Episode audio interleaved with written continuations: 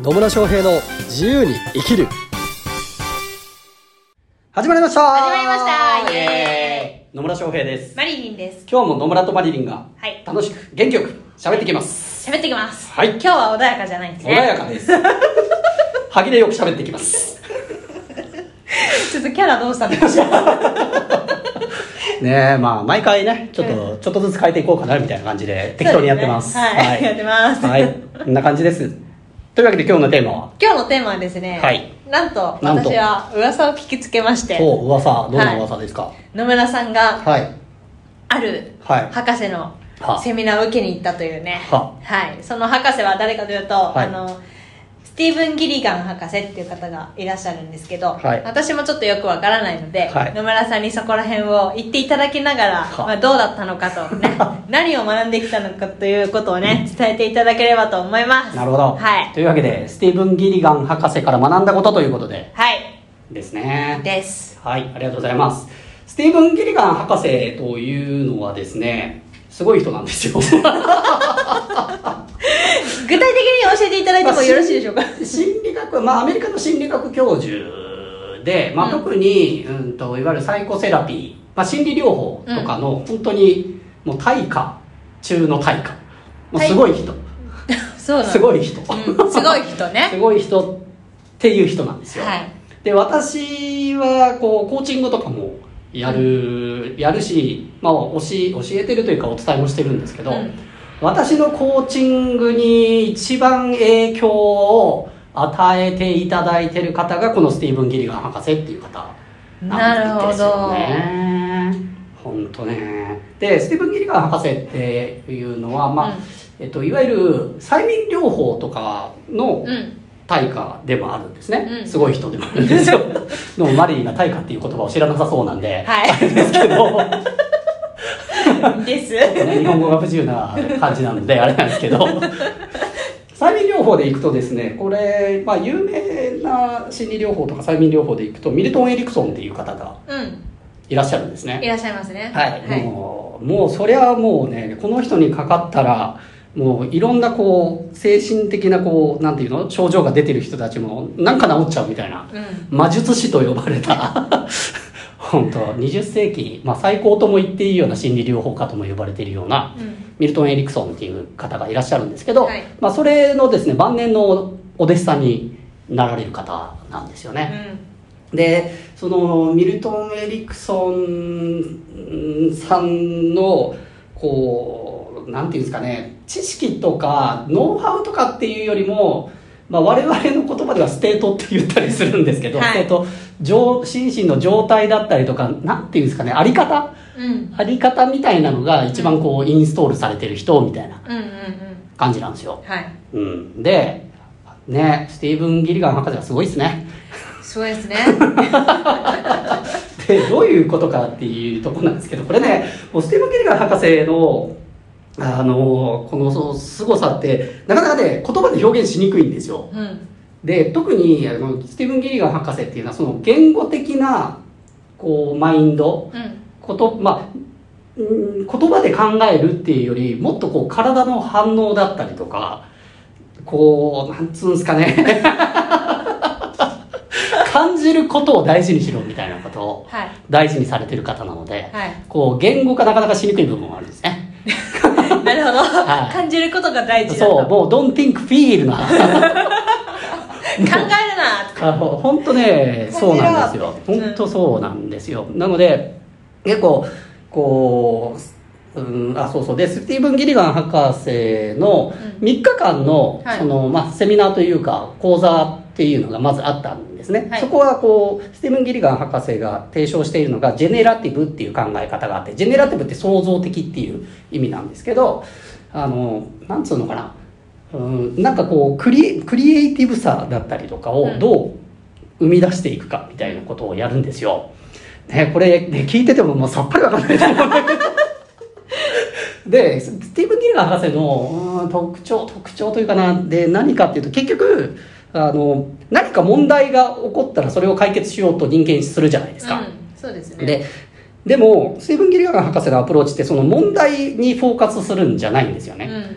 うんと問題も実はリソースなんだとか、うん、問題化がなんかまた違った問題と思われている事象に対して違った側面からアプローチすると、それが問題ではなくて変容を起こして、それすらも大きなリソースになり、他のリソースとくっついて、うん、なんかできちゃったみたいな感じになるんですよ。はあ、はあ、ねえ、これどこまで伝わるんだろうっていうようなところなんですよね、はい、結構あの心理療法とかトラウマを解消するとかってなった場合って、うんまあ、よくやりがちなのがそのいわゆるネガティブなものは、うん、押し込めちゃえみたいなことって、うん、結構やりがちだったりするんですよね、うんうんうん、あるいはそんなネガティブな自分なんていないんだみたいなふうにしてなんか変なポジティブ思考にしたりとか、うん、なんか叩き潰すみたいなことを、うんやったりするんですけど、でもその実は一見ネガティブに思えるような、まあ、感情だったりとかこう過去のまあ 思, 思い出というか記憶だったりとかっていうのもある種自分の一部じゃないですか、うんうん、でそれを切り離すっていうことは あ, ある種ね自分自分の体の一部を切り離してるみたいなもんなので本来の自分ではないんですよね。そうですね。なんだけど結構そういうことをやりがちなんですよ。そこを見ないようにしようとか、うん、蓋をしようとか隠そうとか、うん、あるいは切り離そうとかっていう風にするのがするような、まあ、そういうセラピーだったりとか、まあ、コーチングとかって結構やりがち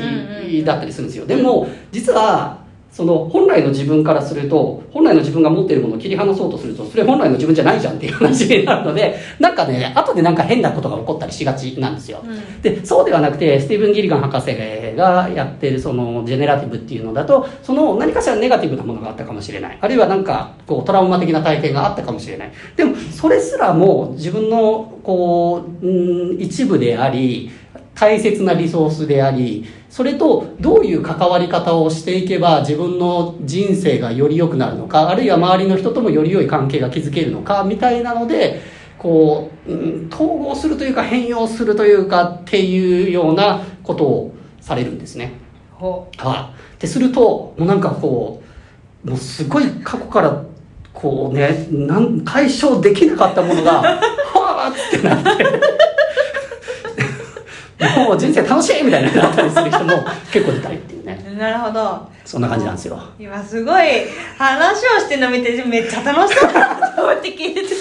うですね、めっちゃ楽しいんですよ、うん、でまあまあそういうねみっかかんの講座でこう初級編っていうのがあったんですけど、はい、それとは別によっかかんの合宿っていうのがあってスーパービジョンっていう合宿だったんですけど、うん、スーパービジョンってどういうことをやるかっていうと、えっと、にじゅうよにんかにじゅうよにんがさんにんいち組ではち組に分かれるんですよ、うんうん、で、えー、いち組あたりクライアント役がひとりとコーチ役がふたりっていう感じ、うんえー、に分かれて、まあ、はち組のコーチングセッションを、まあ、いちにちだからに組ずつやるみたいな感じなんですよね。でそこに、えー、スティーブン・ギリガン博士がスーパーバイザーというかあというような形でこうよにんでセッションしてる、ひとりのクライアントに、えーまあ、受講生のコーチがふたりとスティーブン・ギリガン博士がひとりっていうような形でこうセッションをしていくんですけど、めっちゃ豪華じゃないですか。めっちゃ豪華なんですよね。ほんとね豪華、ね、これがねこの手順とかがもうぶっちゃけないんですよあるのはあのとりあえずみんなのステートを良くしましょうっていうところから始まるんですね、うんうんステート、ステートって何かっていうと心身の状態っていうふうに言えるんですよ、うん、で人間って思考のパターンとかでこの自分の心の状態とか体の状態にだいぶ左右されるんですよね。そうですね。なんかまあ体調が悪い時ってやっぱネガティブなこと考えがちだったりするし、うんうん、えめっちゃ楽しく踊ってる時って楽しいわけじゃないですか。そうですねネガティブなことを考えながら楽しくは踊れないですねとかがあるので、まあ、とはいえあれですよ、なんか無理やりダンスをするみたいなんじゃないんですよ、うん、じゃなくてなるべく心を落ち着けられるような、まあ、リラックスできるような状態にまずみんななりましょうと。それはクライアント役だけじゃなくてコーチ役も含めて、えー、あるいはその場にいる全体が落ち着いた感じ、リラックスした感じ、うん、本来の自分、自然体の自分になれるような感じにした上でそこからセッションが始まっていくんですよね、うん、でそうするとうーんとですねもうそのステートが変わっている時点でなんか普段とこうなんていうんですかね思考のパターンとかが変わってたりするので、うん、こううーん普段だったら問題と思うことを違う角度で見れたりとか、あるいは今まで蓋してたあもうこれは思い出したくないみたいなのがポッと出てきたりとか逆にね、うん、とかしたりするんですよ。へえ、面白いですね。でそれを、まあ、コーチ役とあとスティーブン・ギリガン博士のこうなんつうんですかね、もうその場その場で本当生み出されていくこう台本なんてないやりとり、うん、それで変わってくるんですよね。なるほどね。でそれが一組目が終わるじゃないですか、うん、で一組目が終わった時にこう周りの人たちも一緒にまあ疑似体験みたいに見てるんでね、なんとなくかあの感じてたのがそのに組目にもまた受け継がれていって、へでふつかめでみっかめになるとうわってもうその前のよん組の分がこのご組目のところでぶわっと離されたりしてそれからろく組目なな組目ではち組目の最後のセッションが終わった時、はい、もうねもう素晴らしいなんか感動するのもそうだったんだけど、うん、もうみんなもう楽しいね人生みたいな感じになって終わったっていうね。なんか無理やりの楽しさじゃないんですよ、うんうん、なんか本当にあ人生って素晴らしいよねとか、うん、命って素晴らしいよね、人間がこうやって出会えてるって素晴らしいよねっていうふうに思えたようなね、まあそんな素晴らしい合宿を体験させていただきましたね。じゃあ素晴らしい日だったんですね。はい、もうすごい良かった数日間すごい良かった。でやっぱり私はじゃあそこから何を学んだかっていうと、基本的にもうなんかね、うん、スキルとかノウハウを学ぶ気は全くなくて、うんうんまあ、もちろんあるんですよ、スキルとかノウハウとかこういうこと使ってる、でもそこじゃないんですよね、うん、やっぱりそのギリガン先生ギリガン博士のもうあり方、あるいはそのクライアントとの接し方、うん、だから私があなたを直してあげるとかじゃないんですよ、うん、一緒に何か素晴らしいものを生み出していく、うん、もうね本当ねそうだからジェネラティブっていうのはコーチとクライアント役、これが、まあ、あるいはそれ以外の人たちがいた場合はその以外の人たちもなんだけど、そこにいるみんなで何かを作り出していくっていう感じなんですよ、うん、はい、っていうようなね、はい、本当ね素晴らしいセッションを体験させてもらって、そのギリガン博士のこの人としての在り方だったりとか、あこういうふうなところ、こういうふうにクライアントのことを見てるんだとかっていうね、そのかん、まあ、考え方というか本当在り方とかそのステートっていうのをね一番学ばせてもらったなとは思ってます。はい、はいね、これがどこまで通じているのかわかんないですけどとりあえず野村はすごい楽しかったっていうことだけは通じてるんじゃないかなっていう、はい、通じてると思いますね。はい、はい、でねまあこれから私もまたコーチングとか教えて、まあ教えていくというかね、一日集中講座とかやっていくんですけど、まあやっぱり今回のね、ギリガン博士から学んだことをやっぱ伝えたいっていう思いが強いんで、まあさらにパワーアップしちゃうでしょうね。うん、楽しみですね。うん、で、そのジェネラティブっていうこのセッション。うん、